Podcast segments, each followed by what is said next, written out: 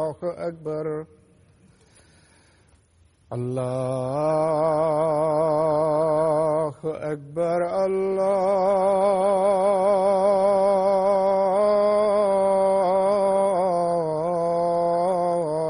الله أكبر أشهد أن لا إله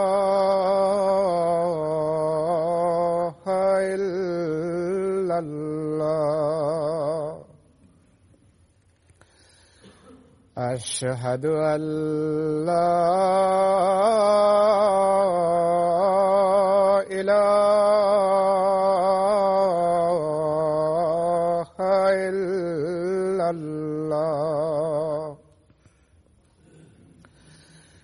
أشهد أن محمد رسول الله.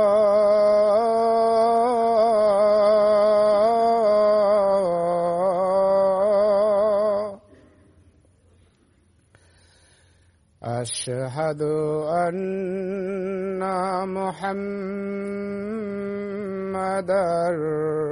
رسول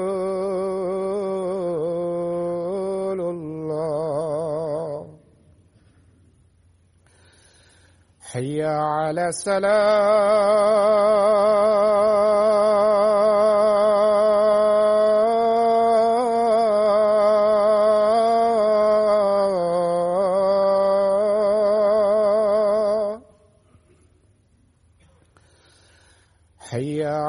السلام.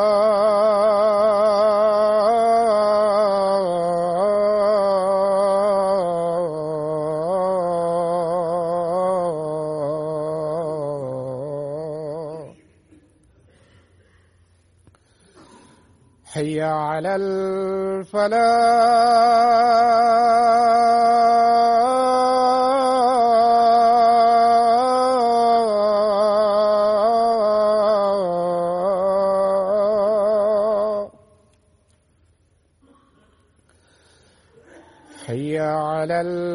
على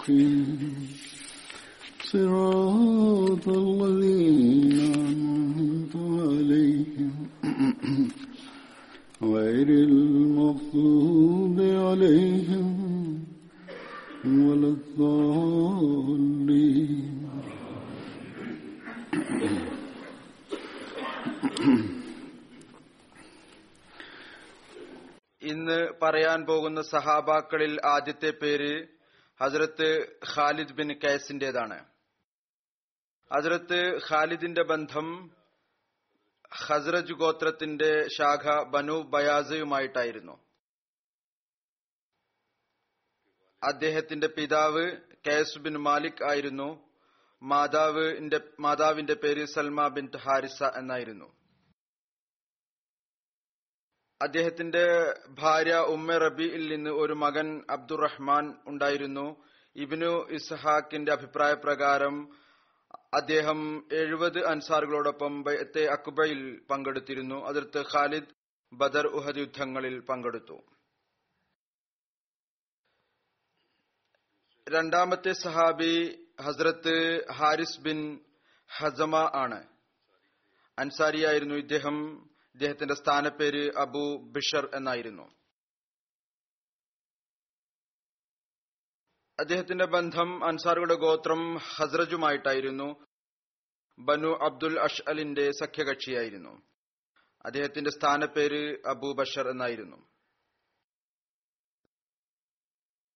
അതിർത്ത് Haris bin Khazama Badr യുദ്ധം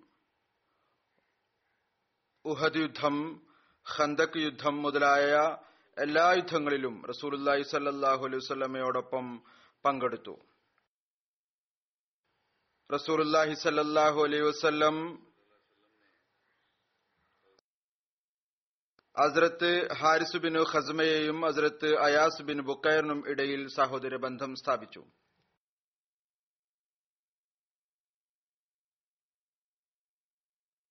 ചരിത്രത്തിൽ ഇപ്രകാരം കാണാം. തബൂക്ക് യുദ്ധാവസരത്തിൽ റസൂലുല്ലായി സല്ലാഹു അലൈവലമയുടെ ഒട്ടകം കാണാതെ പോയി. അപ്പോൾ കപടവിശ്വാസികൾ റസൂലുല്ലായി സല്ലാഹു അലൈവലമിൽ ഈ ആരോപണം ഉന്നയിച്ചു. അങ്ങേക്ക് അങ്ങയുടെ ഒട്ടകത്തെക്കുറിച്ചുള്ള അറിവ് പോലുമില്ല. അപ്പോൾ പിന്നെ എങ്ങനെയാണ് ആകാശീയമായ വാർത്തകൾ അറിയാൻ സാധിക്കുക? റസൂല്ലായി സല്ലാഹു അലൈവല്ലമക്ക് ഇതിനെക്കുറിച്ച് അറിവ് ലഭിച്ചപ്പോൾ റസൂല്ലായി സല്ലാ അലുസ്ലം പറഞ്ഞു എനിക്ക് ആ കാര്യങ്ങൾ മാത്രമേ അറിയുകയുള്ളൂ. ഏതൊന്നിനെ കുറിച്ചാണോ അള്ളാഹു എനിക്ക് അറിവ് നൽകുന്നത്. പിന്നീട് പറഞ്ഞു ഇപ്പോൾ അള്ളാഹു എനിക്ക് ഒട്ടകത്തെക്കുറിച്ചുള്ള അറിവ് നൽകിയിരിക്കുന്നു. അത് ഇന്ന താഴ്വരയിൽ ഇന്ന സ്ഥലത്തുണ്ട്. ഇതിനെക്കുറിച്ചുള്ള പരാമർശം മുമ്പ് കടന്നു കഴിഞ്ഞിട്ടുള്ളതാണ് മറ്റൊരു സഹാബിയെ കുറിച്ച് പറയുമ്പോൾ. അപ്പോൾ ഏതൊരു സഹാബിയാണോ റസൂല്ലായി സല്ലാഹു അലൈവല്ലം പറഞ്ഞു തന്ന സ്ഥലത്ത് നിന്ന് ഒട്ടകത്തെ തിരഞ്ഞു കണ്ടുപിടിച്ചു കൊണ്ടുവന്നത് അത് ഹാരിസ് ബിൻ ഹസ്മ ആയിരുന്നു. അദ്ദേഹത്തിന്റെ വഫാത്ത് നാൽപ്പത് ഹിജ്രിയിൽ ഹസ്രത്ത് അലിയുടെ ഖിലാഫത്ത് കാലഘട്ടത്തിൽ അറുപത്തിയേഴാമത്തെ വയസ്സിൽ മദീനയിൽ വെച്ച് നടക്കുകയുണ്ടായി. അടുത്ത സഹാബിയാണ് പറയാൻ പോകുന്നത് ഹസ്രത്ത് ഹുനൈസ് ബിൻ ഹസാഫ. അദ്ദേഹത്തിന്റെ സ്ഥാനപ്പേര് അബു ഹസാഫ എന്നായിരുന്നു. അതിർത്ത് ഹുനൈസിന്റെ മാതാവിന്റെ പേര് ലൈഫ ബിന്റ് ഹസീം എന്നായിരുന്നു. അവരുടെ ബന്ധം ബനു സഹം ബിൻ അമ്ര ഗോത്രവുമായിട്ടാണ്. അതൊരു ഗോത്രമാണ്. ബനു സഹം ബിൻ അമ്ര ഇതൊരു ഗോത്രമാണ്. ഇദ്ദേഹം റസൂല്ലായി സല്ലാഹു അലൈഹി വസ്ലം ദാറുൽ അർക്കമിൽ പോകുന്നതിന് മുമ്പ് തന്നെ ഇസ്ലാം സ്വീകരിച്ചിരുന്നു. അതിർത്ത് ഖുനൈസ് അതിർത്ത് അബ്ദുല്ല ബിൻ ഹുസാഫായുടെ സഹോദരനായിരുന്നു. അതിർത്ത് ഖുനൈസ് ആ മുസ്ലിങ്ങളിൽ ഉൾപ്പെട്ട ആളായിരുന്നു. ആരാണോ രണ്ടാമത്തെ തവണ ഹബ്ഷയിലേക്ക് ഹിജ്രത്ത് ചെയ്തത്. ഹസ്രത്ത് ഖുനൈസ് ആദ്യകാല മുഹാജിരിങ്ങളിൽ എണ്ണപ്പെടുന്നു. അതിർത്ത് ഹുനൈസ് മദീനയിലേക്ക് ഹിജ്രത്ത് ചെയ്തപ്പോൾ അതിർത്ത് റിഫ ബിൻ അബ്ദുൽ മിൻസറിന്റെ അവിടെയാണ് താമസിച്ചത്. റസൂല്ലായി സല്ലാഹു അലൈഹി വസ്ലം അതിർത്ത് ഖുനൈസിനും അതിർത്ത് അബു അബസ് ബിൻ ജബറിനും ഇടയിൽ സാഹോദര്യ ബന്ധം സ്ഥാപിച്ചു.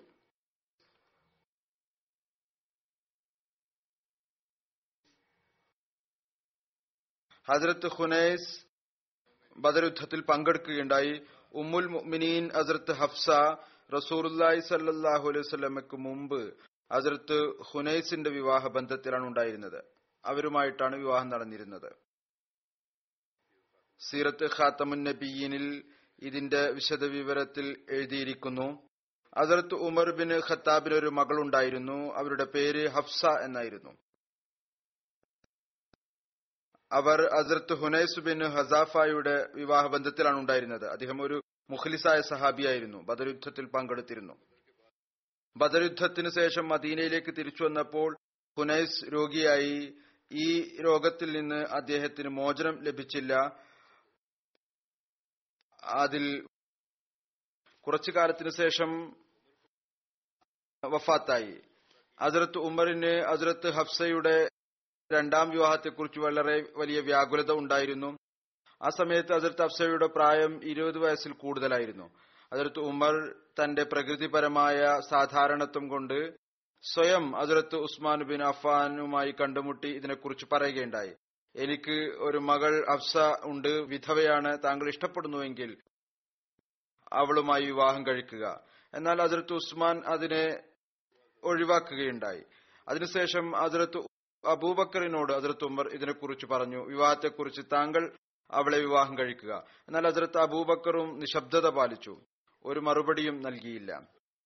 അപ്പോൾ അതിർത്ത് ഉമറിന് വലിയധികം ദുഃഖവും പ്രയാസവും ഉണ്ടായി.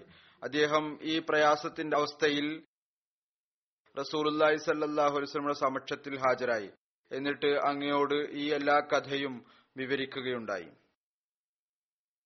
റസൂലുല്ലായി സല്ലാഹു അലൈഹി വസ്ലം പറഞ്ഞു ഉമർ വ്യാകുലപ്പെടേണ്ടതില്ല. അള്ളാഹുവിന് ഇഷ്ടമാണെങ്കിൽ ഹഫ്സക്ക് ഉസ്മാനേക്കാളും അബൂബക്കറിനേക്കാളും നല്ല ഒരു ഭർത്താവിനെ ലഭിക്കുന്നതാണ്. ഉസ്മാന് ഹഫ്സയേക്കാൾ നല്ല ഒരു ഭാര്യയെയും ലഭിക്കുന്നതാണ്. ഇത് റസൂലി സല്ലാസ്ലം പറയാനുള്ള കാരണം റസൂലി സല്ലാസ്ലം ഹഫ്സയുമായി വിവാഹം കഴിക്കാനും തന്റെ മകൾ ഉമ്മുക്കുൽസുമിനെ ഹസ്രത്ത് ഉസ്മാന് വിവാഹം ചെയ്തു നൽകാനും ഉദ്ദേശിച്ചിരുന്നു. അത് ഹസ്രത്ത് അബൂബക്കറിനും ഹസ്രത്ത് ഉസ്മാനും രണ്ടുപേർക്കും അതിനെക്കുറിച്ച് അറിവുണ്ടായിരുന്നു അവരോട് ഇതിനെക്കുറിച്ച് പറഞ്ഞിരുന്നു. അതുകൊണ്ടാണ് അവർ ഹസ്രത്ത് ഉമറിന്റെ ഈ നിർദ്ദേശത്തെ മാറ്റിക്കളഞ്ഞത്. ഇതിന് കുറച്ച് കാലത്തിന് ശേഷം റസൂല്ലായി സല്ലാ വല്ലം ഹജറത്ത് ഉസ്മാനുമായി തന്റെ മകൾ ഉമ്മു കുൽസുമിനെ വിവാഹം ചെയ്തു. അതിനെക്കുറിച്ചുള്ള വിവരണം കടന്നു കഴിഞ്ഞതാണ്. അതിനുശേഷം തന്റെ ഭാഗത്ത് നിന്ന് അഫ്സക്കായി ഹസരത്ത് ഉമറിന് വിവാഹ സന്ദേശം അയച്ചു. അസുരത്ത് ഉമറിന് അതിനേക്കാൾ കൂടുതലായി എന്താണ് വേണ്ടിയിരുന്നത്? അദ്ദേഹം വളരെയധികം സന്തോഷത്തോടുകൂടി വിവാഹബന്ധം സ്വീകരിക്കുകയും ഷഹബാൻ മൂന്ന് ഹിജിരിയിൽ അതിർത്ത് ഹഫ്സ റസൂല്ലായി സല്ലാഹു അലൈഹി വസ്ലമയുടെ നിക്കാഹിൽ വന്നുകൊണ്ട് പരിശുദ്ധ പത്നിമാരിൽ ഉൾപ്പെടുകയുണ്ടായി. ഈ വിവാഹബന്ധം നടന്നപ്പോൾ ഹസ്രത്ത് അബൂബക്കർ അസ്രത്ത് ഉമറിനോട് പറയുകയുണ്ടായി ഒരുപക്ഷെ താങ്കളുടെ ഹൃദയത്തിൽ എന്റെ ഭാഗത്ത് നിന്ന് എന്തെങ്കിലും പ്രയാസമോ ദുഃഖമോ ഉണ്ടായിട്ടുണ്ടാകാം. കാര്യം ഇതാണ് എനിക്ക് റസൂല്ലായി സല്ലാ വസ്ലമിയുടെ ഉദ്ദേശത്തെക്കുറിച്ച് അറിവുണ്ടായിരുന്നു. എന്നാൽ റസൂല്ലായി സല്ലാ വസ്ലം അനുവാദം ഇല്ലാതെ എനിക്ക് അതായത് റസൂല്ലായി സല്ലാ വസ്ലം അനുവാദം ഇല്ലാതെ എനിക്ക് ഈ രഹസ്യം വെളിപ്പെടുത്താൻ സാധിക്കുമായിരുന്നില്ല. അഥവാ അങ്ങേക്ക് ഈ ഉദ്ദേശം ഇല്ലായിരുന്നുവെങ്കിൽ അതായത് ഈ ബന്ധം റസൂല്ലായി സല്ലാഹു അലൈഹി വസ്ലമക്ക് ഉദ്ദേശമില്ലായിരുന്നുവെങ്കിൽ ഞാൻ വളരെ സന്തോഷത്തോടെ ഹഫ്സയെ വിവാഹം കഴിക്കുമായിരുന്നു.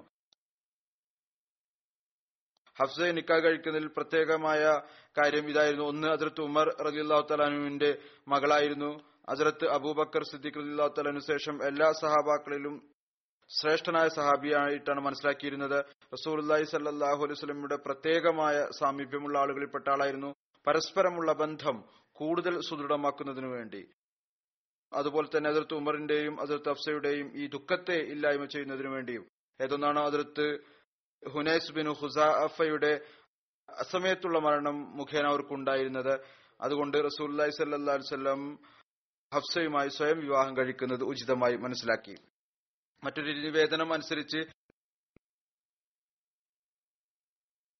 ഹസരത്ത് ഹുനൈസുബിന് ഹുസാഫ അദ്ദേഹത്തിന് ഉഹദ് യുദ്ധത്തിൽ അല്പം പരിക്കു പറ്റുകയുണ്ടായി. അങ്ങനെ അദ്ദേഹത്തെ പരിക്കിന്റെ അവസ്ഥയിൽ മദീനയിലേക്ക് കൊണ്ടുവരികയും മദീനയിൽ വെച്ച് വഫാത്താകുകയും ചെയ്തു. റസൂല്ലി സല്ലാ വസ്ലം അദ്ദേഹത്തിന്റെ ജനാദ നമസ്കരിപ്പിക്കുകയും ജന്നത്തുൽ ബക്കിയിൽ അദ്ദേഹത്തെ കബറടക്കുകയും ചെയ്തു. അതിലത്ത് ഉസ്മാൻ ബിൻ മദ്ഊൻ റളിയല്ലാഹു തലാഹുവിന്റെ ഒരു ഭാഗത്ത് അദ്ദേഹത്തെ കബറടക്കുകയും ചെയ്തു. അടുത്ത സഹാബിയാണ് അദ്ദേഹത്തിന്റെ പേര് ഹസ്രത്ത് ഹാരിസ ബിൻ ഉമാൻ എന്നാണ്. അദ്ദേഹത്തിന്റെ സ്ഥാനപ്പേര് അബു അബ്ദുള്ള എന്നായിരുന്നു. ഹസ്രത്ത് ഹാരിസ ബിൻ ഉമാൻ അൻസാരിയായ സഹാബിയായിരുന്നു. അദ്ദേഹത്തിന്റെ ബന്ധം ഹസ്രജ് ഗോത്രത്തിന്റെ ശാഖ ബനു നജ്ജാറുമായിട്ടായിരുന്നു. അദ്ദേഹം ബദർ ഉഹദ് ഖന്തക് മറ്റുള്ള എല്ലാ യുദ്ധങ്ങളിലും റസൂലുല്ലാഹി സല്ലാഹു അലൈഹി സ്വലമയോടൊപ്പം പങ്കെടുത്തു. അദ്ദേഹത്തെ വളരെ പ്രഗത്ഭരായ സഹാബാക്കളുടെ കൂട്ടത്തിലാണ് എണ്ണപ്പെടുന്നത്. അതിർത്ത് ഹാരിസയുടെ മാതാവിന്റെ പേര് ജാദ ബിന്റ് ഉബൈദ് എന്നായിരുന്നു. അതിർത്ത് ഹാരിസ ബിൻ ഉമാന്റെ മക്കളിൽ അബ്ദുള്ള അബ്ദുറഹ്മാൻ സൗദ ഉംറ അതേപോലെ തന്നെ ഉമ്മഷാം എന്നിവർ ഉൾപ്പെടും. ഈ കുട്ടികളുടെ മാതാവിന്റെ പേര് ഉമ്മ ഖാലിദ് എന്നായിരുന്നു. അങ്ങയുടെ മറ്റ് മക്കളിൽ ഉമ്മ കുൽസും അവരുടെ മാതാവ് ബനു അബ്ദുല്ല ബിൻ അഖത്ഫാൻ ഗോത്രത്തിൽ നിന്നായിരുന്നു. അമത്തുള്ള ആണ് മറ്റൊന്ന്. അവരുടെ മാതാവ് ബനു ജന്ത ഗോത്രത്തിൽ നിന്നായിരുന്നു.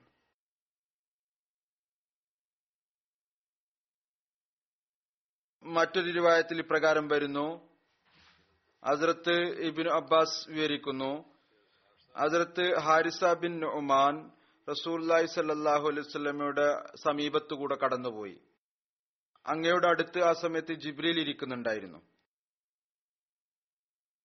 ഒരു രൂപായത്ത് മുമ്പ് ഇത് ഉണ്ടായിരുന്നു. അതാണ് ഞാൻ എടുത്തത്.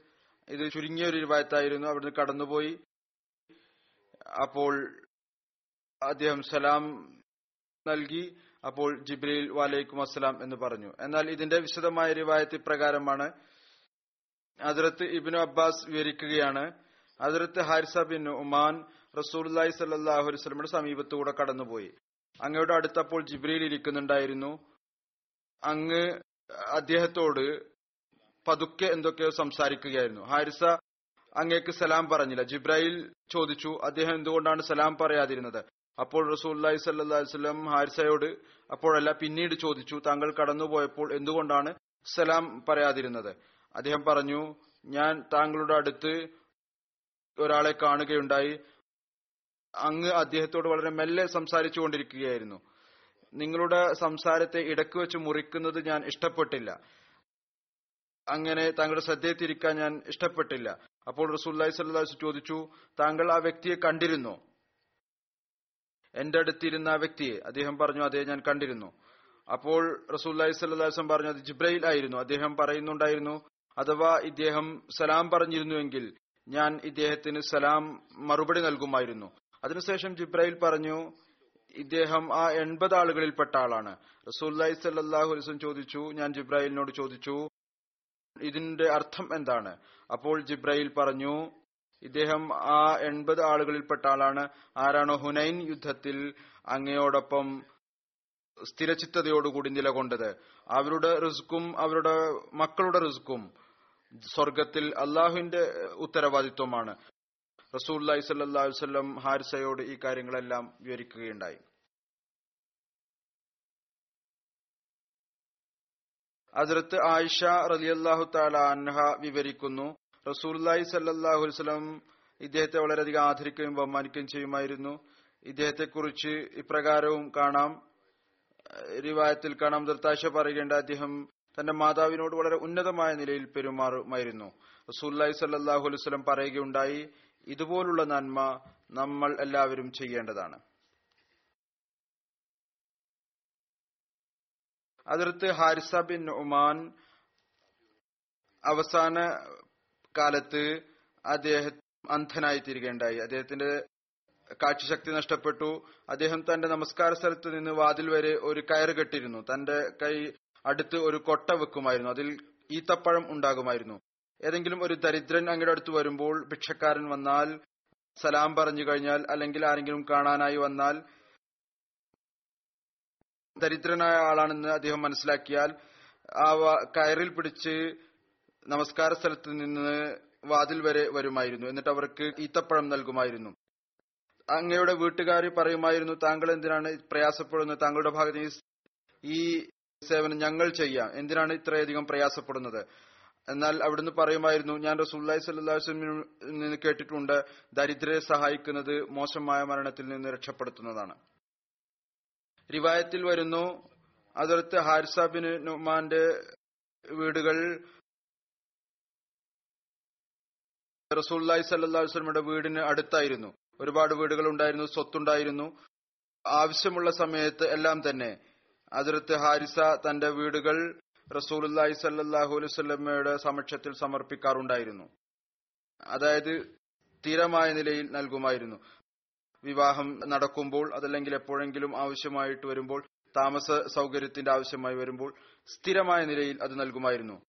ഹജറത്ത് അലി റലി അള്ളാഹു തലാൻഹു അസരത്ത് ഫാത്തിമ റലി അള്ളാഹു തലാൻഹുമായി വിവാഹം കഴിച്ചപ്പോൾ റസൂല്ലായി സല്ലാ വല്ലം അസരത്ത് അലിയോട് പറയുകയുണ്ടായി തനിക്കായി ഏതെങ്കിലും ഭവനം അന്വേഷിക്കുക. ഹജറത്ത് അലി വീട് അന്വേഷിക്കുകയും അവിടേക്ക് വിവാഹം കഴിച്ച് ഫാത്തിമയെ കൊണ്ടുപോവുകയും ചെയ്തു. റസൂല്ലായി സല്ലാ വസ്ലം ഫാത്തിമയോട് പറയുകയുണ്ടായി ഞാൻ നിന്നെ എന്റെ അടുത്ത് വിളിക്കാൻ ആഗ്രഹിക്കുന്നു. അതായത് എന്റെ അടുത്ത് വരിക. അപ്പോൾ അതിർത്ത് ഫാത്തിമ അങ്ങയോട് അഭിപ്രായം പറഞ്ഞു റസൂല്ലായി സല്ലാ വസ്ലമിന്റെ സമക്ഷത്തിൽ പറഞ്ഞു താങ്കൾ ആരിസാബിന് നുമാനോട് പറയുക അദ്ദേഹം മറ്റെവിടേക്കെങ്കിലും താമസം മാറട്ടെ. റസൂല്ലായി സല്ലാഹു അലൈഹി വസ്ലം അദ്ദേഹത്തിന്റെ ആ ഭവനം അത് അദ്ദേഹം ഞങ്ങൾക്ക് നൽകുകയും ചെയ്യട്ടെ. റസൂല്ലായി സല്ലാ വസ്ലം പറഞ്ഞു ഹാരിസ നമുക്ക് വേണ്ടി പല പ്രാവശ്യം താമസം മാറിയിട്ടുണ്ട്. അദ്ദേഹത്തിന്റെ വീട് അടുത്താണ് ഏറ്റവും അടുത്തുള്ള വീട് അദ്ദേഹം ഉപേക്ഷിച്ചത് എനിക്ക് നൽകും. ഇപ്പോൾ എനിക്ക് ലജ്ജ തോന്നുന്നു. അദ്ദേഹത്തോട് വീണ്ടും താമസം മാറാൻ പറയാനായി. ഈ വാർത്ത അതിർത്ത് ഹാരിസക്കെത്തിയപ്പോൾ അദ്ദേഹം തന്റെ വീട് കാലിയാക്കി മറ്റൊരു സ്ഥലത്തേക്ക് താമസം മാറി. എന്നിട്ട് നബി സല്ലാ വസ്ലമിയുടെ അടുത്ത് വന്നുകൊണ്ട് പറഞ്ഞു യാ റസൂലുള്ള എനിക്കറിയാൻ സാധിച്ചു താങ്കൾ അതിർത്ത് ഫാത്തിമയെ താങ്കളുടെ അടുത്തേക്ക് താമസിപ്പിക്കാൻ ആഗ്രഹിക്കുന്നു. ഇതെന്റെ ഭവനമാണ്. ഇത് ബനു നജാറിന്റെ വീടുകളിൽ താങ്കളുമായി ഏറ്റവും അടുത്ത വീടാണ്. ഞാനും എന്റെ ധനവും അള്ളാഹുവിന്റെയും അവന്റെ റസൂലിനും വേണ്ടിയുള്ളതാണ്. അള്ളാഹുവിന്റെ റസൂലെ താങ്കൾ എന്നിൽ നിന്ന് ഇഷ്ടപ്പെടുന്ന ഏത് ധനം എടുത്തുകൊള്ളുക ആ ധനം എനിക്ക് കൂടുതൽ പ്രിയപ്പെട്ടതാണ് ഏതൊന്നാണോ താങ്കൾ വിട്ടേച്ചു പോകുന്നത്. നബി കരീം സല്ലാഹു അലൈഹി വസല്ലം പറഞ്ഞു താങ്കൾ സത്യമാണ് പറഞ്ഞത്. അള്ളാഹു താങ്കളിൽ അനുഗ്രഹം ചൊരിയുമാറാകട്ടെ. അങ്ങനെ റസൂല്ലായി അലൈഹി വസല്ലം അതിലത്ത് ഫാത്തിമയെ അതിലത്ത് ഹാരിസായുടെ വീട്ടിൽ വിളിപ്പിക്കുകയുണ്ടായി. ഇതിന്റെ കുറച്ച് വിശദ വിവരം സീറത്ത് ഖാത്തമുൻ നബിയിൽ മിസ ബഷീർ സാബ് വിവരിച്ചിട്ടുണ്ട്. അത് ഇപ്രകാരമാണ്. അദ്ദേഹം എഴുതുന്നു അതിർത്ത് അലി ഇതുവരേക്കും റസൂല്ലായി സല്ലാഹു വസ്ലമയോടൊപ്പം പള്ളിയുടെ ഏതെങ്കിലും മുറിയിലോ മറ്റോമാണ് താമസിച്ചിരുന്നത്. എന്നാൽ വിവാഹത്തിനു ശേഷം വേറെ ഭവനം ഉണ്ടാകേണ്ട അനിവാര്യമായിരുന്നു. ഏതൊന്നിലാണോ ഭാര്യയും ഭർത്താവും താമസിക്കേണ്ടത്. അതുകൊണ്ട് റസൂല്ലായി സല്ലാ വസ്ലം അതിർത്ത് അലിയോട് പറയുകയുണ്ടായി താങ്കൾ ഏതെങ്കിലും ഒരു വീട് അന്വേഷിക്കുക. നിങ്ങൾക്ക് രണ്ടുപേർക്കും താമസിക്കുന്നതിനായി. അതിർത്ത് അലി താൽക്കാലികമായി ഒരു വീട് സംഘടിപ്പിച്ചു. അതിൽ അതിർത്ത് ഫാത്തിമയെ വിവാഹം കഴിച്ചു കൊണ്ടുപോയി. ആ ദിവസം വിവാഹത്തിനു ശേഷം റസൂല്ലായി സല്ലാഹു അലൈഹി വസല്ലം അവരുടെ വീട്ടിൽ പോയി എന്നിട്ട് കുറച്ച് വെള്ളം വാങ്ങി ദുവാ ചെയ്തു. എന്നിട്ട് ആ വെള്ളം അതിർത്ത് ഫാത്തിമയുടെ അലിയുടെയും മേൽ ഈ വാക്കുകൾ പറഞ്ഞുകൊണ്ട് തളിക്കുകയുണ്ടായി. അള്ളാഹുമ്മ ബാരിക് ഫിഹിമ വ ബാരിക് അലഹിമ വ ബാരിക് ലഹുമ നസ്ലഹുമ. അതായത് അള്ളാഹുവെ ഇവർ രണ്ടുപേരുമുള്ള ബന്ധത്തിൽ നീ അനുഗ്രഹം നൽകണമേ. ഇവരുടെ ഈ ബന്ധത്തിലും അതായത് മറ്റുള്ളവരുമായി ഇവർക്കുണ്ടാകുന്ന ബന്ധത്തിലും നീ അനുഗ്രഹം ചൊരിയണമേ. ഇവരുടെ തലമുറയിലും അനുഗ്രഹം ചൊരിയണമേ. അതായത് വ്യക്തിപരമായ ബന്ധത്തിലും കുടുംബങ്ങൾ തമ്മിലുള്ള സമൂഹങ്ങൾ തമ്മിലുള്ള ബന്ധത്തിലും എല്ലാ ഇതിലും തന്നെ ബർക്കത്തിനു വേണ്ടി അനുഗ്രഹം ചെയ്തു. അതോടൊപ്പം തന്നെ തലമുറകളിലും അനുഗ്രഹം ചൊരിയണമേ എന്ന് പറഞ്ഞു. പിന്നീട് ഈ പുതിയ ദമ്പതികളെ അവിടെ ആക്കി റസൂല്ലായി സ്വല്ലം തിരിച്ചു വന്നു. ഒരു ദിവസം റസൂല്ലായി സല്ലാ വസ്ലം അതിർത്ത് ഫാത്തിമയുടെ വീട്ടിൽ പോയി. അപ്പോൾ അതിർത്ത് ഫാത്തിമ റസൂല്ലായി സല്ലാ വസ്ലമോട് പറഞ്ഞു ഹാരിസ ബിൻ നുമാൻ അൻസാരിയുടെ വീട്ടിൽ ഏതാനും ചില വീടുകളുണ്ട്. അദ്ദേഹത്തോട് താങ്കൾ പറയുക അദ്ദേഹത്തിന്റെ ഏതെങ്കിലും ഒരു ഭവനം ഞങ്ങൾ കൊഴിഞ്ഞു തരിക. അദ്ദേഹം പറഞ്ഞു റസൂല്ലായി സല്ലാ വസ്ലം പറഞ്ഞു അദ്ദേഹം നമുക്ക് വേണ്ടി ഇത്രത്തോളം വീടുകൾ ഒഴിഞ്ഞു തന്നിട്ടുണ്ട്. ഇനിയും അദ്ദേഹത്തോട് പറയാൻ എനിക്ക് ലജ്ജ തോന്നുന്നു. അതിർത്ത് ഹാരിസക്ക് ഇതിനെക്കുറിച്ച് എങ്ങനെയോ അറിയാൻ സാധിച്ചു. അദ്ദേഹം ഓടി വന്നു. എന്നിട്ട് റസൂല്ലായി സല്ലാഹു അലൈഹി സ്വലം തിരുമയുടെ അടുത്ത് പറഞ്ഞു അള്ളാഹുവിന്റെ റസൂലെ എന്റെ എല്ലാം തന്നെ താങ്കളുടേതാണ്. താങ്കൾ എന്നിൽ നിന്ന് എന്തൊന്നാണോ സ്വീകരിക്കുന്നത് അതെനിക്ക് കൂടുതൽ സന്തോഷം നൽകുന്നതാണ്. ഏതൊന്നാണോ എന്റെ അടുത്ത് ബാക്കിയായി നിൽക്കുന്നത്. പിന്നീട് ആ മുഖ്ലിസായ സഹാബി നിർബന്ധപൂർവം തന്റെ ഭവനം ഒഴിവാക്കി അത് സമർപ്പിക്കുകയുണ്ടായി. അതിർത്ത് അലിയും അതിർത്ത് ഫാത്തിമയും പിന്നീട് അവിടെ വന്ന് താമസിക്കുകയുണ്ടായി. അതിർത്ത് ആയിഷയിൽ നിന്ന് നിവേദനം ഹുനൈൻ ദിവസം റസൂർലായി സല്ലാഹു വസ്ലം സഹാബാക്കളോട് അഭിസംബോധന ചെയ്തുകൊണ്ട് പറഞ്ഞു നിങ്ങളിൽ ആരാണ് ഇന്ന് രാത്രി കാവൽ നിൽക്കുക? അപ്പോൾ അതിർത്ത് ഹാരിസ ബിൻ ഉമാൻ വളരെ മെല്ലെ സമാധാനത്തോടു കൂടി എഴുന്നേറ്റു. അതിർത്ത് ഹാരിസ തന്റെ ഒരു ജോലിയിലും തന്നെ ധൃതി കാണിക്കാറുണ്ടായിരുന്നില്ല. സഹാബാക്കൾ റസൂല്ലായി സല്ലാ വസ്ലമിയോട് പറഞ്ഞു അദ്ദേഹം ഇത്ര മെല്ലെ എഴുന്നേറ്റത് കാരണം ലജ്ജ ഹാരിസയെ മോശമാക്കി കളഞ്ഞിരിക്കുന്നു. ഇത്തരം അവസരങ്ങളിൽ പെട്ടെന്ന് എഴുന്നേൽക്കേണ്ടതാണ്. അപ്പോൾ സുല്ലാഹി സല്ലാ വസ്ലം പറഞ്ഞു അങ്ങനെ പറയരുത്. ലജ്ജ ഹാരിസയെ മോശമാക്കി എന്ന് പറയരുത്. മറിച്ച് ഇങ്ങനെ പറയുക. ലജ്ജ ഹാരി- ഹാരിസയെ ശരിയാക്കി എന്ന് പറയുക. അങ്ങനെയാണെങ്കിൽ അത് ശരിയായി തീരുന്നു അത് ഹാരിസ ബിൻ ഉമാന്റെ മരണം അതിർത്ത് അമീർ മുവിയുടെ കാലഘട്ടത്തിലാണ് നടന്നത്. അടുത്ത സഹാബിയാണ് അതിർത്ത് ബഷീർ ബിൻ സഅദ്. അദ്ദേഹത്തിന്റെ സ്ഥാനപ്പേര് അബു നുഅ്മാൻ എന്നായിരുന്നു. സഹദ് ബിൻ സൽഅബ ഇദ്ദേഹത്തിന്റെ പിതാവായിരുന്നു. ഹസ്രത്ത് സിമാക് ബിൻ സഅദിന്റെ സഹോദരനായിരുന്നു ഹസ്രജ് ഗോത്രവുമായിട്ടായിരുന്നു ഇദ്ദേഹത്തിന്റെ ബന്ധം. മാതാവിന്റെ പേര് ഉനൈസ ബിൻ ഖലീഫ എന്നായിരുന്നു. അദ്ദേഹത്തിന്റെ ഭാര്യയുടെ പേര് അമ്ര ബിൻ റവാഹ എന്നായിരുന്നു. ഹസരത്ത് ബഷീർ ബിൻ സഅദ് ജാഹിലിയ കാലഘട്ടത്തിൽ തന്നെ എഴുതാൻ അറിയുന്ന ആളായിരുന്നു. ഈ കാലഘട്ടത്തിൽ അറബികളിൽ വളരെ കുറച്ചു പേർക്ക് മാത്രമേ എഴുതാൻ അറിയുമായിരുന്നുള്ളൂ.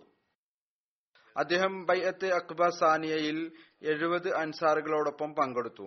അദ്ദേഹം ബദർ യുദ്ധം ഉഹദ് യുദ്ധം ഹന്തക് യുദ്ധം മുതലായ എല്ലാ യുദ്ധങ്ങളിലും റസൂൽ തിരുമേനി സല്ലാഹു അലൈഹി വസല്ലമയ്ക്കൊപ്പം പങ്കെടുത്തിരുന്നു. റസൂൽ തിരുമേനി സല്ലാഹു അലൈഹി വസല്ലം ഷഹബാൻ ഏഴ് ഹിജ്രിയിൽ അതിർത്ത് ബഷീർ ബിൻ സഅദിന്റെ നേതൃത്വത്തിൽ മുപ്പത് ആളുകൾ ഉൾപ്പെട്ട ഒരു സൈന്യത്തെ ഫതക് ബിൻ മുറയുടെ അടുത്തേക്ക് അയച്ചു. അവർക്കിടയിൽ ശക്തമായ യുദ്ധവും ഉണ്ടായി അതിർത്ത് ബഷീർ വളരെ ധൈര്യത്തോടുകൂടി യുദ്ധം ചെയ്തു. യുദ്ധം ചെയ്തതിനിടക്ക് അദ്ദേഹത്തിന്റെ കാലിന്റെ ജരിയാണിക്ക് വാളുകൊണ്ട് മുറിവേറ്റു. അദ്ദേഹം ഷഹീദായി എന്ന് ധരിച്ചു. എന്നാൽ വൈകുന്നേരമായപ്പോൾ അവിടെ നിന്ന് അദ്ദേഹം ഫതക്കിലേക്ക് വന്നു. ശത്രുക്കൾ അദ്ദേഹത്തെ ഉപേക്ഷിച്ചു. ഒരുപക്ഷെ ബോധരഹിതനായിട്ടുണ്ടാകും ഷഹീദായി എന്ന് കരുതി ഉപേക്ഷിച്ചു പോന്നു. വൈകുന്നേരം അദ്ദേഹത്തിന് ബോധം വന്നു. അദ്ദേഹം അവിടെ നിന്ന് ഫതക്കിൽ വന്നു. ഫതക്കിൽ അദ്ദേഹം ഒരു യഹൂദിയുടെ വീട്ടിൽ ഏതാനും ദിവസം താമസിച്ചു. പിന്നീട് മദീനയിലേക്ക് തിരിച്ചു വന്നു.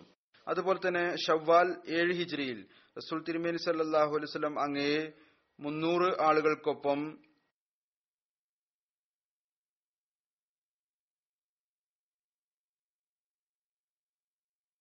യും ജവാർ എന്നിവരിലേക്ക് നിയോഗിച്ചയച്ചു. ഫതക്ക് വാദിയിൽ ഖുറാക്ക് ഇടയിൽ ഉള്ള സ്ഥലം ആണ് ഇത്. ഇവിടെ ഖത്ഫാനിലെ കുറച്ചാളുകൾ അയാന ബിന്റ് സർഫ്രായിയുടെ നേതൃത്വത്തിൽ ഒരുമിച്ചു കൂടിയിരുന്നു. ഇസ്ലാമിനെതിരിൽ അവർ ഗൂഢാലോചനകൾ നടത്തിയിരുന്നു. അതിർത്ത് ബഷീർ അവരെ നേരിട്ട് ഛിന്നഭിന്നമാക്കി മുസ്ലിങ്ങൾ ചിലരെ വധിക്കുകയും ചിലരെ തടവിലാക്കുകയും ചെയ്തു. ഖനീമത്ത് മുതലുമായി തിരിച്ചു വന്നു. ഇവർ യുദ്ധം ചെയ്യാനും നഷ്ടമുണ്ടാക്കാനും വേണ്ടി ഒരുമിച്ചു കൂടിയതായിരുന്നു. അതുകൊണ്ട് ഇവർക്കെതിരിൽ മുസ്ലിങ്ങളുടെ സുരക്ഷിതത്വത്തിനു വേണ്ടിയാണ് ഈ നടപടിയെടുത്തത് ധനം കൊള്ളയടിക്കുക വധിക്കുക എന്നതായിരുന്നില്ല ഉദ്ദേശം. ഇതുപോലെ കഴിഞ്ഞ ഖുത്തുബയിലും ഞാൻ വിവരിച്ചിരുന്നു തെറ്റായ ആക്രമണം നടത്തിയപ്പോൾ അതിന് ഒരു അനുവാദവും ഉണ്ടായിരുന്നില്ല. റസൂല്ലായി സല്ലാഹു അലൈഹി വസ്ലം സഹാബാക്കളോട് കഠിനമായ നിലയിൽ നീരസം പ്രകടിപ്പിച്ചു. എന്തിനാണ് നിങ്ങൾ യുദ്ധം ചെയ്തത് എന്ന് ചോദിച്ചു. ബഷീർ ബിൻ സയദിനെ കുറിച്ച് ഒരു നിവേദനമുണ്ട്. അദ്ദേഹത്തിന്റെ മകൻ വിവരിക്കുന്നു. നുമാൻ ബിൻ ബഷീർ എന്നാണ് അദ്ദേഹത്തിന്റെ പേര്. അദ്ദേഹത്തിന്റെ പിതാവ് അദ്ദേഹത്തെ റസൂൽ തിരുമേനി സല്ലാസ്ലം അടുക്കൽ കൊണ്ടുവന്നു. എന്നിട്ട് പറഞ്ഞു ഞാൻ എന്റെ ഈ മകന് എന്റെ ഒരു അടിമയെ നൽകിയിട്ടുണ്ട്. അപ്പോൾ റസൂല്ലായി സല്ലാ സല്ലാസ്ലം ചോദിച്ചു താങ്കൾ താങ്കളുടെ എല്ലാ മക്കൾക്കും ഇതുപോലെ തന്നെ നൽകിയിട്ടുണ്ടോ? അദ്ദേഹം പറഞ്ഞു ഇല്ല. അപ്പോൾ റസൂല്ലായി സല്ലാ വസ്ലം പറഞ്ഞു എങ്കിൽ പിന്നെ അത് തിരിച്ചു വാങ്ങിക്കുക.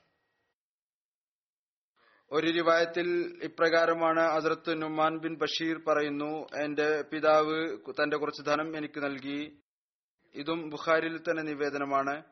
അപ്പോൾ എന്റെ മാതാവ് അമ്ര ബിൻ റവാഹ പറഞ്ഞു ഞാൻ തൃപ്തിപ്പെടുകയില്ല. ഏതുവരെ താങ്കൾ സുൽത്തിരുമേനി തിരുമേനി സല്ലാഹു അലൈഹി സ്വലമെ സാക്ഷിയാക്കുന്നില്ലയോ? എന്റെ പിതാവ് നബി സല്ലാഹു അലൈഹി സ്വലം അടുക്കൽ ചെന്നു അങ്ങേ എനിക്ക് നൽകിയ ധനത്തിൽ സാക്ഷിയാക്കുന്നതിനു വേണ്ടി. ഏതൊന്നാണോ എനിക്ക് നൽകിയത്. റസൂല്ലായി സല്ലാ വസ്ലം പറഞ്ഞു താങ്കൾ താങ്കളുടെ എല്ലാ മക്കൾക്കും ഇതുപോലെ നൽകിയിട്ടുണ്ടോ? എല്ലാവർക്കും ഇത്രത്തോളം തന്നെ ധനം നൽകിയിട്ടുണ്ടോ? അല്ലെങ്കിൽ ഏതെന്ത് വസ്തുവാണോ ഉള്ളത് നൽകിയിട്ടുണ്ടോ? ഇവിടുന്ന് പറഞ്ഞു ഇല്ല. അപ്പോൾ പറഞ്ഞു "ഓ, അള്ളാഹുവിനെ ഭയപ്പെടുക തങ്ങളുടെ മക്കളോട് നീതിപൂർവം പെരുമാറുക. എന്റെ പിതാവ് തിരിച്ചു വന്നു എന്നിട്ട് ആ ധാനം എന്നിൽ നിന്ന് തിരിച്ചു വാങ്ങി. മുസ്ലിമിലെ നിവേദനത്തിൽ ഇപ്രകാരമാണ് റസൂൽ തിരുമേനി സല്ലാ വസ്ലം പറഞ്ഞു എന്നെ സാക്ഷിയാക്കരുത്. കാരണം ഞാൻ അക്രമത്തിന് സാക്ഷിയാവുകയില്ല. ഈ പ്രശ്നത്തിന്റെ ഈ ഹദീസിന്റെ വിശദീകരണം നൽകിക്കൊണ്ട് അല്ലെങ്കിൽ ദാനത്തിന്റെ വിശദീകരണം നൽകിക്കൊണ്ട് അതിർത്ത് മുസ്ലിം മോദുറതി അള്ളാഹു തലാൻഹു വളരെ ഉന്നതമായ ഒരു വ്യാഖ്യാനം നൽകിയിട്ടുണ്ട്. അത് വളരെ നല്ല ഒരു മാർഗദർശനമാണ്.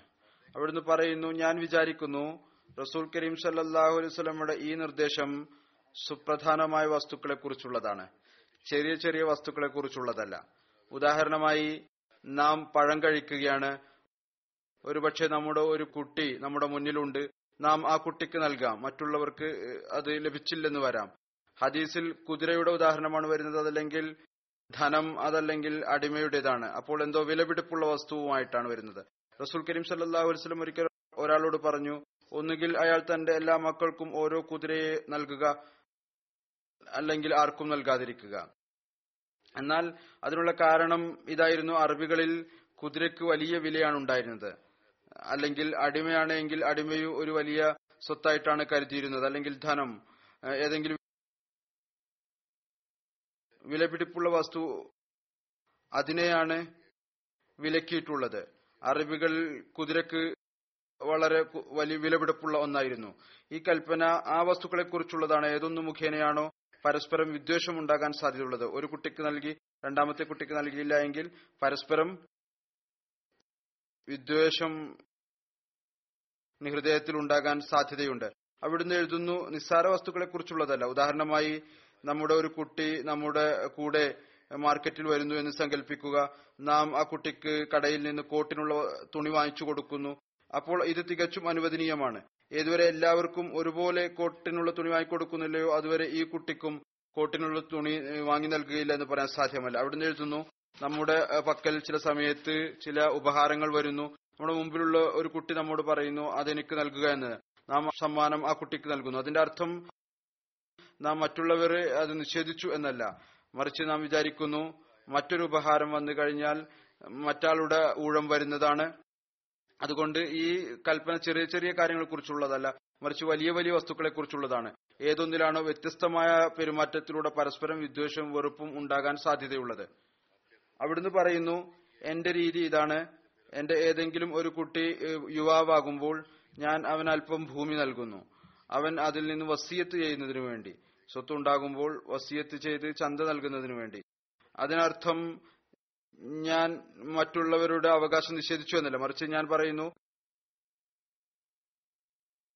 അവർ പ്രായപൂർത്തിയാകുമ്പോൾ അവർക്കും ഇതിൽ നിന്ന് പങ്ക് ലഭിക്കും. ഏതായിരുന്നാലും സ്വത്ത് പ്രത്യേകം പ്രാധാന്യമുള്ളതായിരിക്കരുത്. അഥവാ ഏതെങ്കിലും വ്യക്തി ആ വിധത്തിൽ ദാനം ചെയ്യുകയാണെങ്കിൽ അത് മുഖേന മറ്റുള്ളവരിൽ വിദ്വേഷം ഉണ്ടാകാനുള്ള സാധ്യതയുണ്ടെങ്കിൽ വിശുദ്ധ ഖുറാന്റെ കൽപ്പനയാണ് അത് അവരിൽ നിന്ന് തിരിച്ചു വാങ്ങുക. ബന്ധുക്കളുടെയും കടമയാണ് അവരെ ഈ പാപത്തിൽ നിന്ന് തടയുക എന്നുള്ളത്. മറ്റൊരവസരത്തിൽ ഇതുപോലുള്ള ഒരു ദാനത്തെക്കുറിച്ചുള്ള പ്രശ്നം സമർപ്പിക്കപ്പെട്ടു. മുഫ്തി സാഹിബ് സമർപ്പിച്ചു. അപ്പോൾ അതിർത്ത് മുസ്ലിം മൗദ് പറയുകയുണ്ടായി നമുക്ക് ഇതിനെക്കുറിച്ച് വിശുദ്ധ ഖുർആന്റെ കൽപ്പന നോക്കേണ്ടതായി വരും. ഏതൊന്നാണോ അത് സ്വത്തിന്റെ ഭാഗം വെക്കുന്നതിനെ കുറിച്ച് പറഞ്ഞിരിക്കുന്നത്.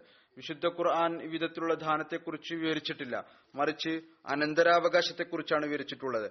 അതിൽ എല്ലാ അവകാശികളുടെയും അവകാശം നിശ്ചയിക്കപ്പെട്ടിരിക്കുന്നു. ചില സമയത്ത് ചില ആളുകൾ സ്വത്ത് ഭാഗം വെക്കുന്നു ഈ കാര്യങ്ങളെക്കുറിച്ച് പരിഗണിക്കാറില്ല. പിന്നീട് കേസുകൾ നടക്കുന്നു കലഹങ്ങൾ ഉണ്ടാകുന്നു. അവിടുന്ന് പറയുന്നു വിശുദ്ധ ഖുർആൻ വിവരിച്ചിരിക്കുന്ന പങ്കിനെ മാറ്റാൻ സാധ്യമല്ല. ഇനി നോക്കേണ്ടത് ഇതാണ്. ഈ കൽപ്പനകൾ നിശ്ചയിച്ചതിന് പിന്നിലുള്ള ഹിക്കുമത്ത് എന്താണ്? അനന്തരാവകാശങ്ങളിൽ എന്തുകൊണ്ടാണ് എല്ലാ ആൺമക്കൾക്കും തുല്യാവകാശം നൽകേണ്ടത്? ഒരു കുട്ടിയുടെ പരാതിക്ക് മേൽ റസൂല്ലായി സല്ലാ അലുസല്ലം എന്തിനാണ് ഈ നിർദ്ദേശം നൽകിയത്? ഒന്നുകിൽ ഇവർക്കും കുതിര നൽകുക അതിൽ മറ്റാളിൽ നിന്ന് തിരിച്ചു വാങ്ങുക. അതിനുള്ള ഹിക്കുമത്ത് ഇതായിരുന്നു. ഏതുപോലെ മക്കൾ മാതാപിതാക്കളെ അനുസരിക്കണം എന്ന് നിർബന്ധമാണോ? അതുപോലെ മാതാപിതാക്കളും കുട്ടികളോട് സമത്വത്തോടുകൂടി പെരുമാറണം എന്നുള്ളത് നിർബന്ധമാണ്. എന്നാൽ അഥവാ മാതാപിതാക്കൾ അതിനെതിരിൽ പ്രവർത്തിച്ചുകൊണ്ട് പശ്ചാഭേദത്തോടുകൂടി പെരുമാറുകയാണെങ്കിൽ ഒരു ഭാഗത്തേക്ക് കൂടുതൽ ചായുകയാണെങ്കിൽ മക്കൾ തങ്ങളുടെ നിർബന്ധ കടമകളിൽ നിന്ന് മുഖം തിരിക്കണമെന്നില്ല മക്കൾ മാതാപിതാക്കളുള്ള കടമകൾ നിറവേറ്റിക്കൊണ്ടിരിക്കും. എന്നാൽ ഈ കടമകളുടെ നിർവഹണം അതായത് മാതാപിതാക്കളെ സേവിക്കുന്നതിൽ ഒരു സന്തോഷമോ ആനന്ദമോ ഉണ്ടായിരിക്കുകയില്ല. മക്കൾക്ക് മറിച്ച് അതിനെ ഒരു ജോലിയായി മനസ്സിലാക്കി ചെയ്യുന്നതായിരിക്കും. അതായത് അള്ളാഹു പറഞ്ഞിട്ടുണ്ട് അതുകൊണ്ട് ചെയ്യുന്നു. ഞങ്ങൾ അതുകൊണ്ടാണ് സേവനം ചെയ്യുന്നത്. സന്തോഷം കൊണ്ടായിരിക്കുകയില്ല. ചില ആളുകളുടെ ഈ വിധത്തിലുള്ള പെരുമാറ്റം മക്കളെ സംബന്ധിച്ചിടത്തോളം നഷ്ടമുണ്ടാക്കുന്നതും സ്നേഹം നശിപ്പിക്കുന്നതുമായിരിക്കും. ഏതൊന്നാണോ മക്കൾക്കും മാതാപിതാക്കൾക്കും ഇടയിൽ ഉണ്ടാകുന്നത്. അതുകൊണ്ടാണ് ഇസ്ലാം ഇതിൽ നിന്ന് വിലക്കിയിരിക്കുന്നത്. എന്നാൽ വസിയത്തും ദാനവും അത് തങ്ങളുടെ മക്കൾക്ക് വേണ്ടിയല്ല മറിച്ച് ദീനിനു വേണ്ടിയാണ്. അത് അനുവദനീയമാണ്. മക്കളെ കൂടാതെ അനന്തരാവകാശികളെ കൂടാതെ ഉള്ളവർക്ക് വസിയത്ത് ചെയ്യാവുന്നതാണ്. കാരണം അയാൾ സ്വയം അതിൽ നിന്ന് ലഭിക്കാത്തവനായിരിക്കും. കേവലം മക്കൾക്ക് നഷ്ടമുണ്ടാക്കുന്നു എന്ന് മാത്രമല്ല അത് അയാൾക്ക് എത്തുന്നു. കാരണം അള്ളാഹുവിന്റെ മാർഗത്തിലാണ് അത് ചിലവ് ചെയ്യുന്നത്. അതുകൊണ്ട് മക്കളും അത് കാരണം വ്യസനിക്കുകയില്ല. അവർക്കും അത് കാരണം ദുഃഖം ഉണ്ടാവുകയില്ല. എന്നാൽ ദാനമോ വസിയത്തോ ഏതെങ്കിലും ഒരു പ്രത്യേക മക്കൾക്ക് വേണ്ടി ആണെങ്കിൽ അത് അനുവദനീയമല്ല. ഇതിൽ മനസ്സിലാക്കേണ്ട ഒരു കാര്യം ഇതാണ്. ഒന്ന് സമയപരമായ ഉത്തരവാദിത്വമായിരിക്കും. അത് നിർവഹിക്കേണ്ടത് നിർബന്ധമായിരിക്കും. അതിന്റെ ഉദാഹരണം ഇപ്രകാരം മനസ്സിലാക്കുക. ഒരാൾക്ക് നാല് ആൺകുട്ടികളുണ്ട്. അദ്ദേഹം മൂത്ത ആൺകുട്ടിക്ക് എം എ ഉള്ള വിദ്യാഭ്യാസം നൽകി. മറ്റുള്ളവർ ചെറിയ ക്ലാസ്സുകളിൽ പഠിച്ചുകൊണ്ടിരിക്കുകയായിരുന്നു. അയാളുടെ ജോലി പോയി അല്ലെങ്കിൽ വരുമാനം കുറഞ്ഞു ചെറിയ കുട്ടികളുടെ വിദ്യാഭ്യാസം മുടങ്ങി. അപ്പോൾ ഈ ഒരാക്ഷേപം ഉന്നയിക്കാൻ സാധ്യമല്ല. മൂത്ത മകനോട് വ്യത്യസ്തമായ നിലയിൽ പെരുമാറി. മറിച്ച് ഇത് ഒരു ആകസ്മികമായ സംഭവമാണ് അദ്ദേഹത്തിന്റെ പരിശ്രമം ഇതായിരുന്നു. ഞാൻ ആദ്യം മൂത്ത മകനെ പഠിപ്പിക്കാം. പിന്നീട് ഓരോരുത്തരെയായി അവരുടെ ഊഴമനുസരിച്ച് എം എ വരെ പഠിപ്പിക്കും. അല്ലെങ്കിൽ അവർക്ക് എത്രത്തോളം പഠിക്കാൻ സാധിക്കുമോ പഠിപ്പിക്കും. അതായത് സമയത്തിന്റെ ആവശ്യമനുസരിച്ച് അദ്ദേഹം ഉത്തരവാദിത്വത്തെ വിഭജിച്ചു. നീയത്ത് ശുദ്ധമായിരുന്നു. ഇപ്പോൾ ഈ ജോലി ചെയ്യാം രണ്ടാമത്തെ ആളുടെ സമയം വരുമ്പോൾ അതും ചെയ്യുന്നതായിരിക്കും. എന്നാൽ പിന്നീട് അവസ്ഥകൾ മാറി. അദ്ദേഹത്തിന് തന്റെ ആഗ്രഹം പൂർത്തിയാക്കാൻ സാധിച്ചില്ല. എന്നാൽ അതിനെതിരിൽ ഒരു പിതാവ് തന്റെ കുടുംബം ഉള്ള മൂത്ത മകന് രണ്ടായിരം രൂപ നൽകി മാറ്റിപ്പാർപ്പിക്കുകയും നീ കച്ചവടം നടത്തുക. മറ്റുള്ള മക്കൾക്ക് കുട്ടികളാകുമ്പോൾ അവർക്കൊന്നും നൽകാതിരിക്കുകയും ചെയ്യുക എന്ന് പറയുന്നത് അനുവദനീയമല്ല. ഇത് പശ്ചാത്തലപരമായ പെരുമാറ്റമാണ്. ഏതായിരുന്നാലും ദാനത്തെക്കുറിച്ച് പ്രത്യേകിച്ച് സ്വത്തിനെ കുറിച്ചുള്ള കർമ്മശാസ്ത്രപരമായ പ്രശ്നമാണ് ഇത്. ഇത് എല്ലാവരും തങ്ങളുടെ മുന്നിൽ സ്വത്ത് ഭാഗം വെക്കുമ്പോൾ അല്ലെങ്കിൽ ദാനം നൽകുമ്പോൾ വസിയത്ത് ചെയ്യുമ്പോൾ മുന്നിൽ വെക്കേണ്ടതാണ്. ഹന്തക് യുദ്ധത്തിന്റെ സമയത്ത് റിവായത്തിൽ വരുന്നു. ഹസ്രത്ത് ബഷീർ ബിൻ സാദ് ഈ സഹാബിയെ കുറിച്ചാണ് ഇപ്പോൾ പറഞ്ഞുകൊണ്ടിരിക്കുന്നത്. അദ്ദേഹത്തിന്റെ മകൾ വിവരിക്കുകയാണ് എന്റെ ഉമ്മ അമ്ര ബിൻ റവാഹ എനിക്ക് തുണിയിൽ അല്പം കാരക്ക തന്നുകൊണ്ട് പറഞ്ഞു മോളെ ഇത് നിന്റെ ഉപ്പാക്കും അമ്മാവനും കൊണ്ടുപോയി നൽകുക. എന്നിട്ട് പറയുക ഇത് നിങ്ങളുടെ രാവിലത്തെ ഭക്ഷണമാണ്. അദ്ദേഹത്തിന്റെ മകൾ പറയുന്നു ഞാൻ ആ കാരക്കയുമായി ചെന്നു തന്റെ പിതാവിനെയും അമ്മാവിനെയും അന്വേഷിച്ചുകൊണ്ട് റസൂൽ തിരുമേനി സല്ലാഹു അലൈഹി സമീപത്തുകൂടി കടന്നുപോയി. അപ്പോൾ റസൂൽ തിരുമേനി സല്ലാ അലുസ്ലം പറഞ്ഞു ഓ മകളെ നിന്റെ കയ്യിൽ എന്ത് വസ്തുവാണുള്ളത്? ഞാൻ പറഞ്ഞു യാ റസൂല്ല ഇത് കാരക്കയാണ്. എന്റെ ഉമ്മ ഇത് എന്റെ പിതാവ് ബഷീർ ബിൻ സഅദിനും എന്റെ അമ്മാവൻ അബ്ദുല്ല ബിൻ റവാഹക്കും വേണ്ടി കൊടുത്തു അയച്ചതാണ്. റസൂൽ തിരുമേനി സല്ലാ വസ്ലം പറഞ്ഞു കൊണ്ടുവരിക അതെനിക്ക് നൽകുക. ഞാൻ ആ കാരക്ക അങ്ങയുടെ രണ്ട് കൈകളിലും വെച്ചു. റസൂൽ തിരുമേനി സല്ലാഹു അലൈവല്ലം ആ കാരക്കയെ ഒരു തുണിയിൽ ഇട്ടു. എന്നിട്ട് അതിനെ മറ്റൊരു തുണി കൊണ്ട് മൂടി. എന്നിട്ട് ഒരാളോട് പറഞ്ഞു ആളുകളെ ഭക്ഷണത്തിനു വേണ്ടി വിളിക്കുക. അങ്ങനെ കിടങ്ങു കുഴിക്കുന്ന എല്ലാവരും ഒരുമിച്ചുകൂടി എന്നിട്ട് ആ കാരക്ക തിന്നാൻ തുടങ്ങി. ആ കാരക്ക കൂടിക്കൊണ്ടിരുന്നു. ഏതുവരെ എന്നാൽ കിടങ്ങു കുഴിക്കുന്ന എല്ലാവരും കഴിച്ചു കഴിഞ്ഞപ്പോൾ കാരക്ക തുണിയുടെ വശങ്ങളിലൂടെ താഴേക്ക് വീണുകൊണ്ടിരുന്നു. അത്രത്തോളം അതിൽ ബർക്കത്തുണ്ടായി. അതിർത്ത് അബൂബക്കർ സിദ്ദീഖ് റതിയല്ലാഹു തലാനുവിന്റെ ഖിലാഫത്ത് കാലഘട്ടത്തിൽ പന്ത്രണ്ട് ഹിജ്രിയിൽ അതിർത്ത് ബഷീർ അതിർത്ത് ഖാലിദ് ബിൻ വലീദിനോടൊപ്പം ഐനുത്തമർ യുദ്ധത്തിൽ പങ്കെടുത്തു. അങ്ങനെ അദ്ദേഹത്തിന് ഷഹാദത്ത് ലഭിച്ചു. ഐനുത്തമർ കൂഫാക്ക് സമീപമുള്ള ഒരു സ്ഥലമാണ് അവിടെ മുസ്ലിങ്ങൾ പന്ത്രണ്ട് ഹിജ്രിയിൽ അതിർത്ത് അബൂബക്കറിന്റെ ഖിലാഫത്ത് കാലഘട്ടത്തിൽ വിജയം വരിക്കുകയും ജയിച്ചടക്കുകയും ചെയ്തു. റസൂൽ തിരുമേനി സല്ലാ വല്ലം ഉമ്രയെ കസക്കായി ഏഴ് ഹിജ്രി ദുൽഖഅദയിൽ പുറപ്പെട്ടപ്പോൾ അവിടുന്ന് ആയുധങ്ങൾ മുന്നിൽ അയച്ചിരുന്നു. അതിൽ അതിലത്ത് ബഷീർ ബിൻ സഅദിനെ മേൽനോട്ടക്കാരനായി നിശ്ചയിച്ചു. ഉംറ കഥായയുടെ വിശദീകരണം ഇപ്രകാരമാണ്. ഹുദൈബിയ സന്ധിയുടെ കാരണം അന്ന് ഉംറ ചെയ്യാൻ സാധിച്ചിരുന്നില്ല. അതിലെ ഒരു നിബന്ധന ഇതായിരുന്നു. അടുത്ത വർഷം റസൂൽ തിരുമേനി സല്ലാഹു അലൈവല്ലം മക്കയിൽ വന്ന് ഉംറ ചെയ്യുന്നതായിരിക്കും. മൂന്ന് ദിവസം മക്കയിൽ താമസിക്കുന്നതായിരിക്കും.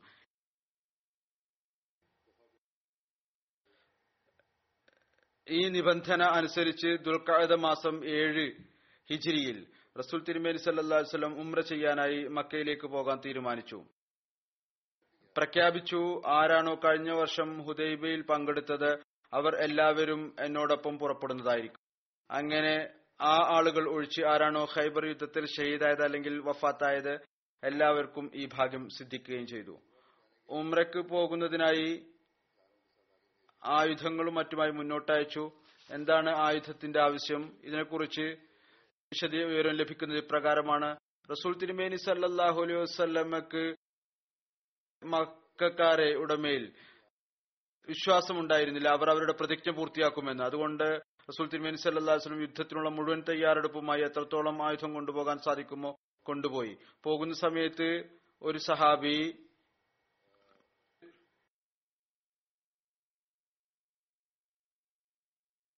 ഹസ്രത്ത് അബൂറഹം ഗഫാരിയെ മദീനയുടെ ഭരണാധികാരിയാക്കി. രണ്ടായിരം മുസ്ലിങ്ങളോടൊപ്പം അതിൽ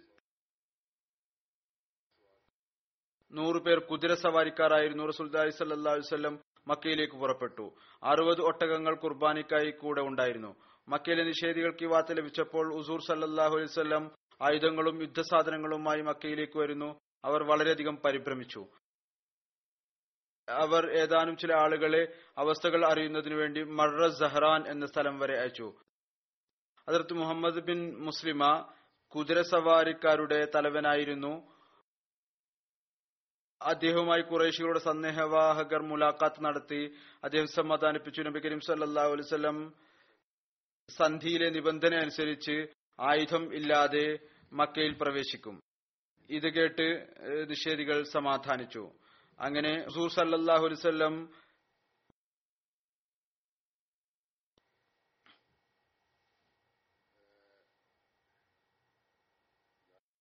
ഏജസ് എന്ന സ്ഥലത്ത് എത്തിയപ്പോൾ അത് മക്കയിൽ നിന്ന് എട്ട് മൈൽ ദൂരത്തിലാണ്. എല്ലാ ആയുധങ്ങളും അവിടെ വെച്ചു. അതത് ബഷീർ ബിൻ സഅദിന്റെ നേതൃത്വത്തിൽ ഏതാനും സഹാബാക്കളെ ആ ആയുധങ്ങളെ സംരക്ഷിക്കുന്നതിന് വേണ്ടി നിയോഗിച്ചു. തന്റെ കൂടെ ഒരു വാളല്ലാതെ മറ്റൊരായുധവും വെച്ചില്ല.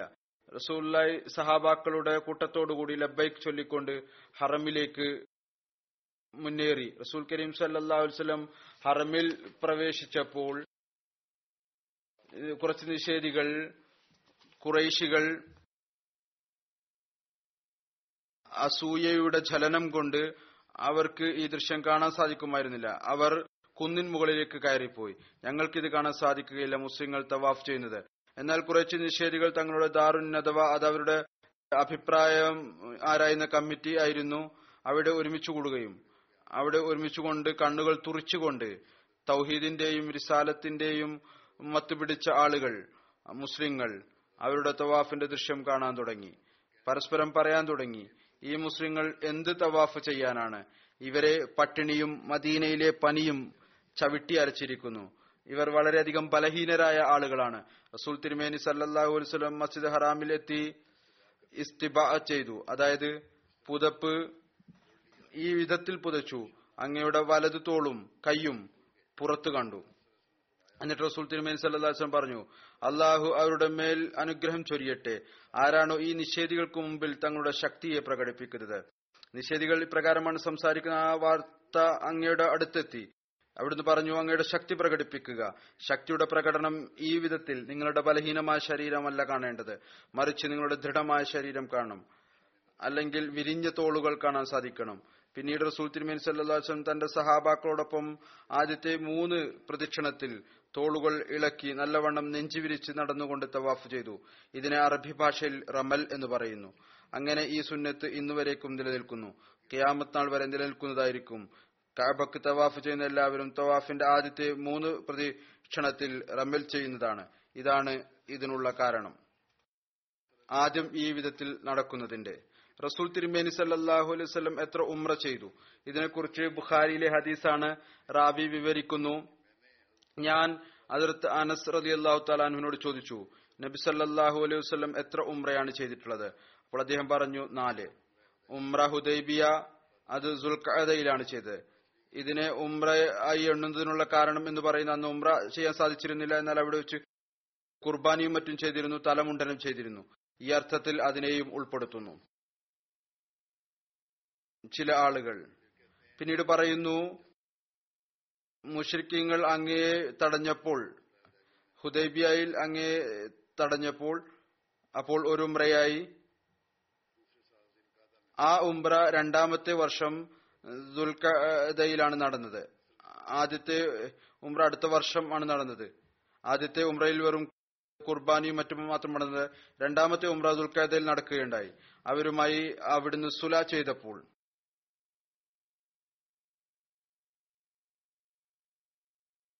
തുടർന്ന് എഴുതുന്നു ഉംറയെ ജാറാന. അവിടുന്ന് മാലെ ഖനീമത്ത് ഖനീമത്ത് മുതൽ വിതരണം ചെയ്തപ്പോൾ. പറയുന്നു ഞാൻ വിചാരിക്കുന്നത് ഇത് ഹുനൈൻ യുദ്ധത്തിലെ ഖനീമത്താണെന്നാണ് അപ്പോൾ ഞാൻ ചോദിച്ചു അവിടുന്ന് എത്ര ഹജ്ജ് ചെയ്തു? അദ്ദേഹം പറഞ്ഞു ഹജ്ജ് ഒന്ന് മാത്രമാണ് ചെയ്തത്. അങ്ങനെ ഹജ്ജിന്റെ സമയത്ത് ഒരു ഉംറ ചെയ്തു. അങ്ങനെ ചിലർ ഉംറ നാലെണ്ണമായി എണ്ണുന്നു ചിലർ മൂന്നെണ്ണമായി എണ്ണുന്നു. അതിർത്ത് ബഷീർ ബിൻ സയദ് അൻസാറുകളുടെ ആദ്യത്തെ ആളായിരുന്നു. ആരാണോ? അതിർത്ത് അബൂബക്കർ സിദ്ദീഖിന്റെ കയ്യിൽ സഖീഫ ബനു സയദിന്റെ ദിവസം എത്തിച്ചത്. സഖീഫ ബനു സയദ എന്താണ്? ഇതിനെക്കുറിച്ച് എഴുതിയിരിക്കുന്നു. മദീനയിൽ ബനു ഖദ്രജിന് ഇരിക്കാനുള്ള ഒരു സ്ഥലം ഉണ്ടായിരുന്നു. ഒരു മുറി അല്ലെങ്കിൽ ഒരു ഷെഡ് ആ കാലഘട്ടത്തെ രീതി അനുസരിച്ച് ഉണ്ടാക്കിയിരുന്നു. അവിടെ നബി കരീം സല്ലാഹു അലൈഹി സ്വല്ലമ്മയുടെ വഫാത്തിന് ശേഷം ബനു സക്കീഫ ബനു സഅദയിൽ ബനു ഖസ്രജിൽ നിന്ന് നബി കരീം സല്ലാഹു അലൈഹി സ്വലമയുടെ പിൻഗാമിയെ കുറിച്ച് ഒരു യോഗം നടന്നു. ഈ യോഗത്തിന്റെ വാർത്ത അതിർത്ത് ഉമറിന് നൽകപ്പെട്ടു. കൂടെ ഇതുകൂടെ പറഞ്ഞു ഒരുപക്ഷെ മുനാഫിക്കീങ്ങൾ കാരണം അൻസാറുകൾക്കിടയിൽ ഏതെങ്കിലും വിധത്തിലുള്ള ഫിത്ന പൊട്ടിപ്പുറപ്പെടാം. അപ്പോൾ അതിർത്ത് ഉമർ ഫാറൂഖ് അതിർത്ത് അബൂബക്കർ സിദ്ദീഖിനെയും കൊണ്ട് സക്കീഫ ബനു സാദിലേക്ക് പോയി. അവിടെ ചെന്നപ്പോൾ അറിയാൻ സാധിച്ചു ബനു ഹസ്രജ് പിൻഗാമിക്ക് വാദം ഉന്നയിക്കുന്നവരാണ്. ബനു ഔസ് അതിനെ എതിർക്കുന്നവരാണ്. ഇത് രണ്ടും അൻസാറുകളുടെ രണ്ട് ഗോത്രമായിരുന്നു. മദീനയിലെ അത്തരം സമയത്ത് ഒരു അൻസാരി സഹാബി നബി കരീം സല്ലാഹു അലൈഹി ഈ വചനം ഓർമ്മപ്പെടുത്തി ഭരണാധികാരികൾ കുറേശികളിൽ നിന്നായിരിക്കും. അത് ആ ചർച്ചയ്ക്കിടയിൽ അധികം ആളുകളുടെ ഹൃദയത്തിൽ ഏറ്റു. അൻസാറുകൾ തങ്ങളുടെ വാദത്തെ കൈയൊഴിഞ്ഞു. എല്ലാവരും ഉടനെ തന്നെ അബൂബക്കറിന്റെ ഖിലാഫത്തിന് ബൈഅത്ത് ചെയ്തു. എന്നാൽ അങ്ങനെ ആയിരുന്നിട്ടും അബൂബക്കർ സിദ്ദീഖ് മൂന്ന് ദിവസം വരെ ഈ വിളംബരം ചെയ്തുകൊണ്ടിരുന്നു. താൻ ഖലീഫ ബനു സഅദയുടെ ബൈഅത്തിൽ നിന്ന് സ്വതന്ത്രനാണ്. അഥവാ ആർക്കെങ്കിലും ആക്ഷേപമുണ്ട് എങ്കിൽ പറയുക. എന്നാൽ ആർക്കും ആക്ഷേപം ഉണ്ടായിരുന്നില്ല ഇത് ഒരു സ്ഥലത്തു നിന്നുള്ള പറഞ്ഞ കാര്യമാണ് ഡോക്ടർ ഹമീദുല്ലായുടെ ഒരു ഗ്രന്ഥത്തിൽ നിന്ന്. എന്നാൽ ഇതിന്റെ വിശദവിവരം കൂടുതലായി ഇപ്രകാരമാണ്.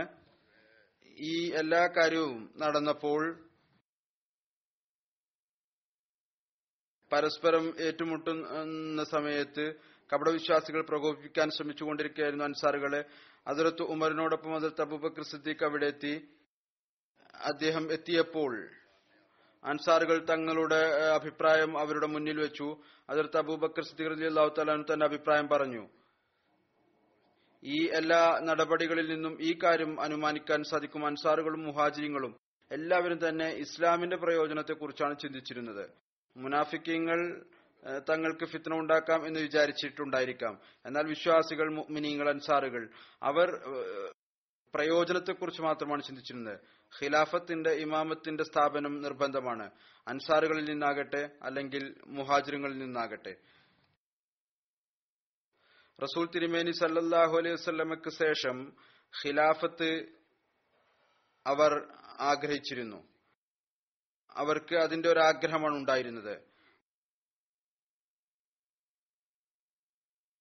അവർ ഒരു നേതൃത്വം അവർ ആഗ്രഹിച്ചിരുന്നു. അവർ ഒരു ദിവസം പോലും അമീറും ജമാഅത്തും ഇല്ലാതെ കഴിഞ്ഞുകൂടാൻ ആഗ്രഹിച്ചിരുന്നില്ല. അങ്ങനെ ഒരഭിപ്രായം ഇതായിരുന്നു അൻസാറുകളിൽ നിന്നായിരിക്കണം അമീർ. മറ്റൊരു അഭിപ്രായം ഇതായിരുന്നു മുഹാജിങ്ങളിൽ നിന്നായിരിക്കും അമീർ. കാരണം അവരെ കൂടാതെ അറബികൾ മറ്റൊരാളുടെ നേതൃത്വം അനുസരിക്കുകയില്ല. അതുകൂടാതെ മൂന്നാമത്തെ അഭിപ്രായം ഇതായിരുന്നു രണ്ട് അമീർമാരുണ്ടാകണം ഒരാൾ അൻസാറുകളിൽ നിന്നും മറ്റൊരാൾ കുറേശികളിൽ നിന്നും. ഇവിടെ മുഹാജിരിങ്ങൾ അൻസാറുകളോട് ഈ കാര്യവും പറഞ്ഞു. ഇപ്പോൾ കുറേശികളിൽ നിന്ന് തന്നെ അമീറാകേണ്ടത് നിർബന്ധമാണ്. അങ്ങനെ അവർ തങ്ങളുടെ അഭിപ്രായത്തിന് പിന്തുണയായി. റസൂൽ തിരുമേനി സല്ലല്ലാഹു അലൈഹി വസല്ലമക്ക് ശേഷം കുറേശികളിൽ നിന്ന് ഇമാമത്ത് നിലനിൽക്കുന്നതുമായി ബന്ധപ്പെട്ട് അങ്ങയുടെ പ്രവചനവും സമർപ്പിച്ചു. അതിനെക്കുറിച്ച് മുമ്പ് പറഞ്ഞു കഴിഞ്ഞിട്ടുള്ളതാണ്. അൽ ഐമ്മത്തു മിൻ ഖുറൈഷ് അതായത് ഇമാം ഖുറൈശികളിൽ നിന്നായിരിക്കും. അതിർത്ത് അബു ഉബൈദ ബിൻ ജറാഹ് അൻസാറുകളെ അഭിസംബോധന ചെയ്തുകൊണ്ട് പറഞ്ഞു ഓ മദീനയിലെ അൻസാർ നിങ്ങൾ അവരാണ് ആരാണോ ഏറ്റവും കൂടുതലായി സ്വയം ഈ ദീനിനു വേണ്ടി സേവ ദീനിനെ സേവിക്കുന്നതിനു വേണ്ടി സമർപ്പിച്ചത്. ഇപ്പോൾ നിങ്ങൾ തന്നെ ഏറ്റവും ആദ്യം ഇതിനെ മാറ്റുന്നവരും തകർക്കുന്നവരും ആകരുത്. ഇങ്ങനെ പറയരുത് അൻസാറുകളിൽ നിന്നായിരിക്കണം അമീർ അല്ലെങ്കിൽ രണ്ടു കൂട്ടരിൽ നിന്ന് അമീർ ഉണ്ടാകണമെന്ന്. ഈ യാഥാർത്ഥ്യം നിറഞ്ഞ സന്ദേശം കൊണ്ട് അൻസാറുകൾ കാര്യം ഗ്രഹിച്ചു. അവരിൽ നിന്ന് അതിർത്ത് ബഷീർ ബിൻ സഅദ് എഴുന്നേറ്റു. ഈ പറഞ്ഞുകൊണ്ടിരിക്കുന്ന സഹാബി ബഷീർ ബിൻ സഅദ് എഴുന്നേറ്റു എന്നിട്ട് അൻസാറുകളെ അഭിസംബോധന ചെയ്തുകൊണ്ട് പറഞ്ഞു ഓ അൻസാർ അള്ളാഹു ആണ് സത്യം. നമുക്ക് മുഷ്രിക്കുകളുമായി ജിഹാദ് ചെയ്യുന്നതിൽ ദീനിൽ മുഹാജിരിങ്ങളെക്കാൾ ശ്രേഷ്ഠതയുണ്ട്. ഇത് നാം കേവലം അള്ളാഹുവിന്റെ തൃപ്തിയും റസൂലിനെ അനുസരിക്കുന്നതിനു വേണ്ടിയും തങ്ങളുടെ നഫ്സിന്റെ പരിഷ്കരണത്തിനു വേണ്ടിയുമാണ് ചെയ്തത്. നമുക്ക് ഈ കാര്യം അലങ്കാരമല്ല. നാം അഹങ്കാരം കൊണ്ടും തർക്കം കൊണ്ടും പ്രവർത്തിക്കുക എന്നത്.